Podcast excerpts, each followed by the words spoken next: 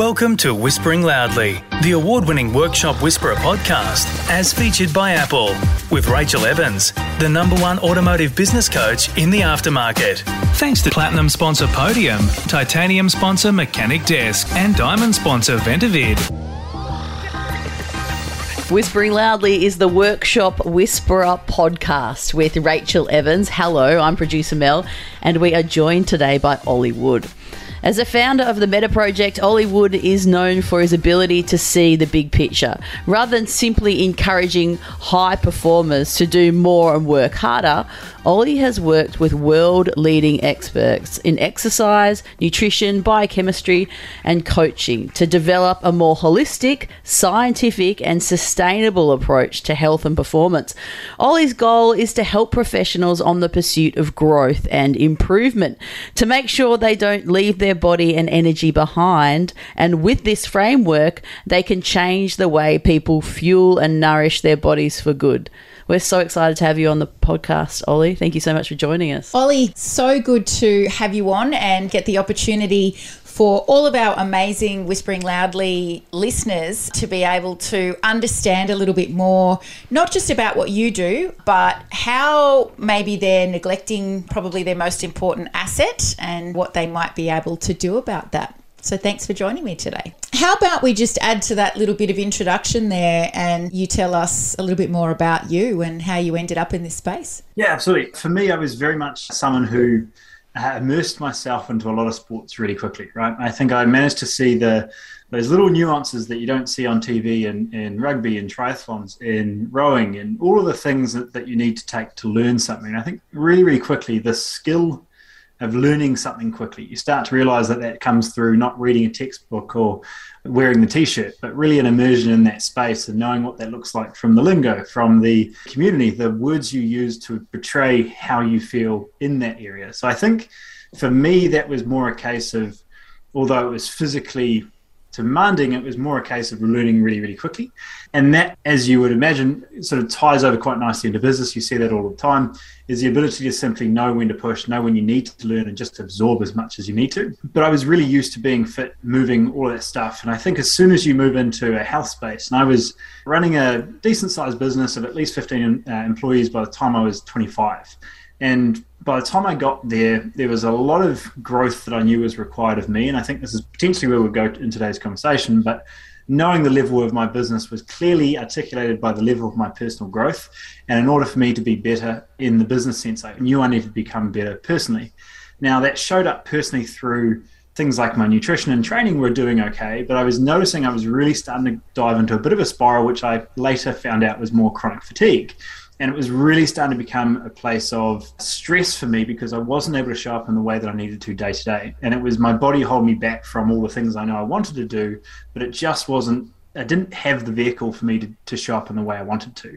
And I think that just allowed for another, you know, massive immersion of learning in a space of just going deeper than simply exercise and nutrition. What are the components of deeper health that you need to take into account? The the mental barriers to that, the understanding of how that body's really functioning, and if we're going through a higher level of stress and demand on the body, or we're aging and we're seeing shifts in hormonal balances or lack thereof, I think it's getting an idea of where do we start, what do we focus on, and how does that tie back into the picture of business and progression of just being the best version of you. And the Meta project itself, can you give us a rundown of how it started and, and what it's all about? Yeah, well, I think it's very much tied into my personal journey in the way of those steps, but the the word meta or our form of what that ultimately means is more expansive, more integrated, and ultimately more self-aware. And then when we go through that that journey of understanding the components required for us to show up in the way we want to, I think for me, or the way it, it became about with Meta Project, is understanding there was so much there. And as you've likely done in, in your space as well, is the more you learn, the more you realize you don't know. Very much Meta has been built around the the awareness of bringing in our clinical nutritionists, bringing in our mindset coaches, bringing in our exercise specialists into one space. So they're actually working as a unit together rather than looking at them separately. And I think looking at that, you know, we always get asked, you know, is it how much, what percentage is nutrition, what percentage is training?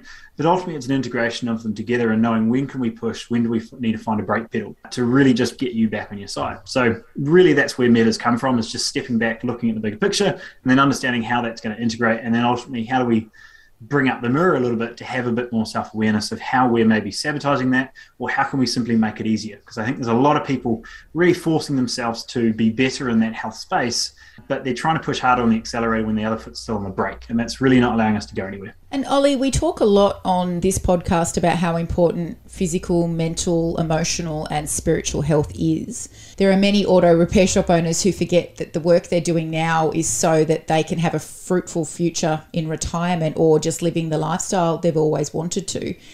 Can you share with our audience why it's so important to invest in their health today, not only so they feel good for themselves, but also uh, for their business, their team, and everyone else in their life? Yeah, I think it's a really, really good question. And it's an area that I think most business owners know they need to focus on. They realize that health is there. But as we know, uh, shoulds don't really get very far. If we've got someone at a party that says, Oh, I can't drink tonight, you've just left the gate right open to, to find a way to push past that and find a way to create a story that, oh, it's okay. Whereas if I'm not drinking tonight because I feel better and I've got something on tomorrow, then it becomes a decision that I'm really owning as who I am.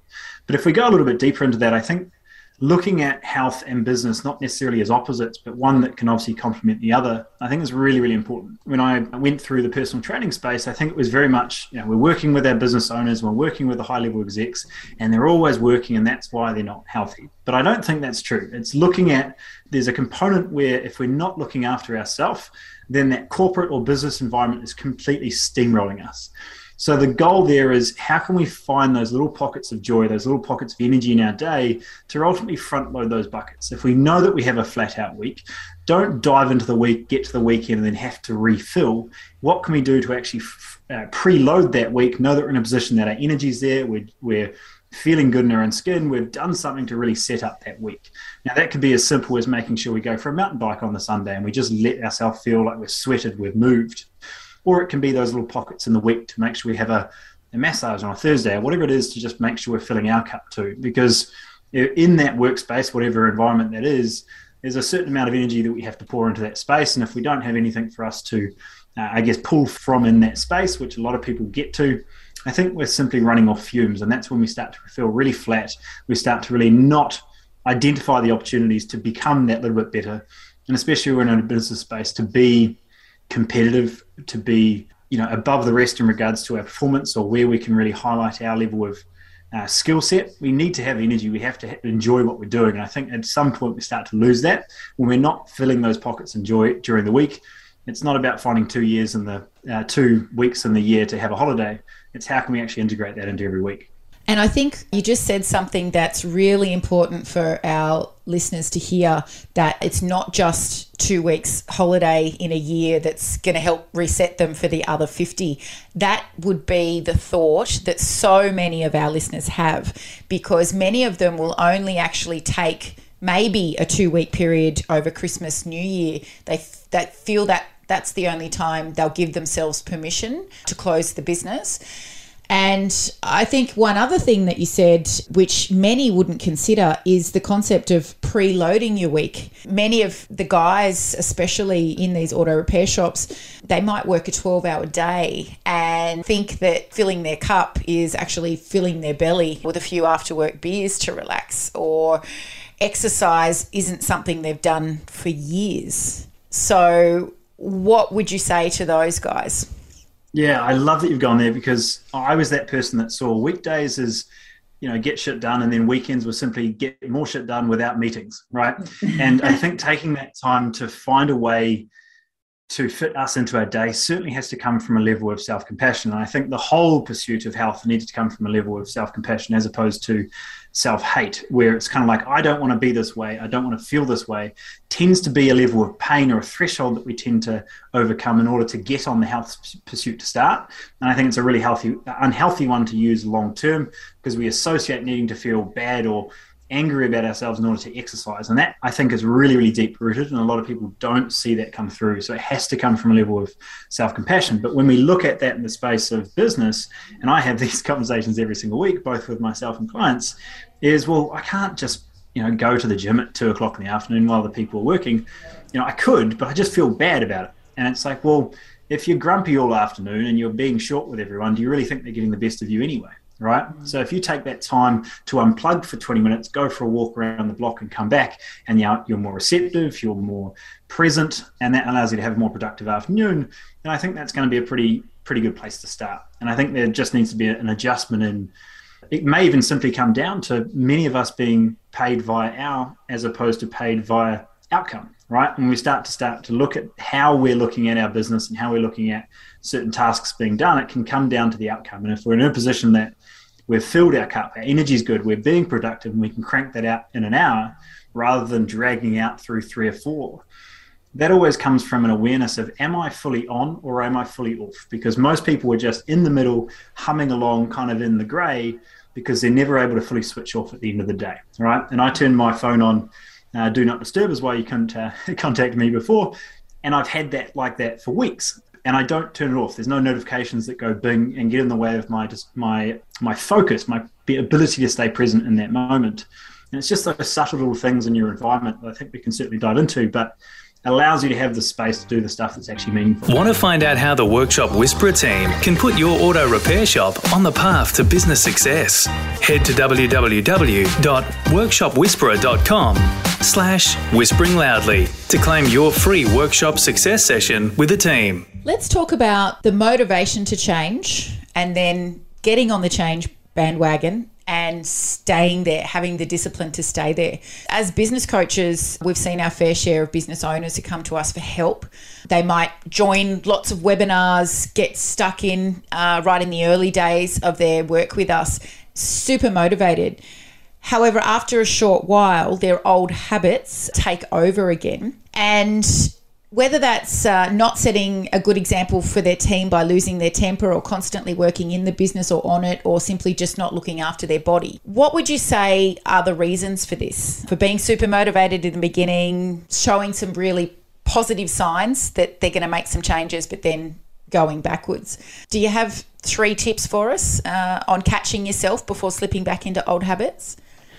Yeah, and you and I both know uh, the frustration behind if you just did the steps consistently, you know you'd get there, right? And mm-hmm. you see that so much in the space. And my general progression as a coach has gone like, let's nail training, let's understand this whole gut health space. Now I'm just obsessing about behavior design, and it's an area that it's all good knowing all the things and having some letters next to your name, but if you're not doing the stuff, that knowledge is only knowledge. It's not. It's not actually there in application so I think that's definitely a component of breaking it down to what's actually going to, what it's going to look like in the day. But I think if we step back one, this was was seen by myself through the initial lockdown was uh, watching The Last Dance, right, going through the basketball series and loving it, and just seeing the the fame, seeing how it looked on camera, just really enjoying the series. So what did we go do? We went and bought a basketball, right? We did one game, and then the basketball's never been used again and the reason that that happens is because we glorify the result, right? If we watch the Olympics and we see someone uh, that's just won the triathlon, yeah, that sounds awesome. We're going to go get back into triathlons. We haven't done it for the reason that is going to allow it to last long term. We've immediately made it very short term focused because we've glorified the external outcome or you know what that thing is, rather than simply doing it for how that's going to make me feel on a day to day basis. Uh, I did a really deep training training on this yesterday around uh, the morning routine right? We can add in our cold shower, we can add in our morning run, we can do our yoga. And I've had clients come back to me and say that they've done all five of those things before 9 a.m. and they still feel stressed. Uh, you've completely missed the point, right? The goal is how can I set up your day so that you feel that you filled your cup and you're in a position that allows you to show up as your best. If that is you rolling out of bed, having a cup of coffee, doing a calf stretch, and then walking to work, then great. It doesn't need to be a big, intricate list of, of things there. It just needs to be something you ticked off for you at the start of the day, right? So I think that's really a, a point of focus is don't do it for the goal, do it for the person that makes you to be become the person that will achieve the goal. And I think that's really deep rooted in how we need to shift our focus of goals. But then we start to look at if we're looking at this motivation, which we know uh, potentially is coming from the external outcome, which is glorifying the goal, but we're looking at as purely a motivation or purely the willpower attached to that motivation for it to happen long term. As soon as it becomes something that is uncomfortable, it starts to become hard, and we rely on that motivation, that is eventually going to run out. It's not something we can rely on. So making those shifts in uh, our environment and what makes it easy for us to maintain is definitely going to be step one, right? If you give me a bowl of ice cream, I will inhale it. It's not that I've got more motivation or willpower than you. It's that we can take that time or the next person. It's taking the time to be intentional about my environment so that that's something I maintain. So I think that's a just a really really good first point. And like we start today's today's conversation was, you know, to become the surfer, it doesn't come from wearing the t-shirt. So I think that immersion in that space is definitely helpful. And as you notice, you know, as people do less of the task, they tend to be more and more distant from the group calls, from having those meetings, of being part of that space. And it's intentional from a guilt and shame component that we need to look at because it comes from a place of potentially lack rather than compassion. But the second part is really getting them more engaged, being them part of that space so they can move forward, if that makes sense. It absolutely does. And it's such great advice. And um, I know for myself, sometimes, you know, I have these things that on my metaphorical self care list, and it becomes just like another punishing to do list, like all the other to do lists, you know, that sit on my uh, on my work desk during the day, and it ends up not being self care at all. It ends up being destructive. So important what you're saying about you know things that will help us become the person that will achieve the goal. I and you've brought up a really good point. I know you mentioned for the, you know, what were the three steps, which I didn't really give you, but I, I gave you some backstory on there. but the first one you've brought, just brought up, right, is our natural tendency to be so negative or have that negativity bias towards the things we didn't do rather than the things we did. Now, if if someone asked me how many times should I exercise a week, well, I'm not going to say five if you currently do zero. One would be a really great place to start, right, and build that up from there.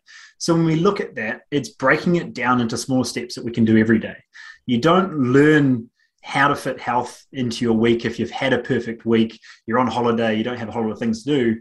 You learn how to keep health in your life when shit hits the fan and you can still do it, right? You're mm. still finding those three things that just two or three things that you can protect, your non-negotiables that stay in there regardless, and then you have the extras that are a bonus. You know, as our mindset coach says a lot, leave room for amazing, right? If you want to walk every day, start with four as your non-negotiable, and then have those threes as bonus points. Because mm. then we start to learn, st- learn stuff on the hard weeks we all know the people that haven't started because they're still waiting for the perfect Join week. our free Facebook group, Your Profitable Auto Repair Shop, and join in on the conversation with auto repair shop owners just like you globally. You mentioned mindset there with your mindset coach, and you know you just spoken about start small. What are some other ways to start small for those who are, you know, think recognizing that yeah, this is he's probably talking to me, and I should probably pull my finger out here. Yeah, yeah. The first one we use all the time is I don't have time for exercise, right? And my response to that is, of course you don't have time for exercise because you're trying to find an hour and a half, right? How about I just ask you to find 10 minutes? Ah, now we can see 10 minutes everywhere, right? We can go for a walk around the block and we can build that up. And if you have more time than 10 minutes, awesome, keep going, all right? But the, the initial attention, uh, intention of you removing yourself from the screen or the email or the thing that you think is really important and just taking that first step out the door is much harder than the actual walk or gym session itself. So if it's simply the thought of let's go in there and do one exercise or do the 10 minutes exercise, the block there is now your – need for significance for it to be a massive workout, not the fact that you, you didn't have an hour, right? So I think just breaking that down and being okay with what's the minimum effective dose that's actually going to be beneficial for me moving forward, because now we start to look at breaking it into a level that can happen every day rather than a once a week. And we see that happen in that motivation space. As you said, people get started, they feel ready to go, they do all the things, right? When if they just started with one thing and did it every day, they would be so much closer to that target, right? So we always in the health space, uh, I intentionally focus on you're really motivated right now. So I'm going to really break this down and get you to focus on just the one to two things rather than the 10 things that you need to do that will only last a week. So I think just starting and framing that a little bit differently, I think a really, really important part of that is looking at you are not broken. The approach you continue to use is broken. So start to use something that's going to serve you a little bit more. Start small and continue to build that up over time.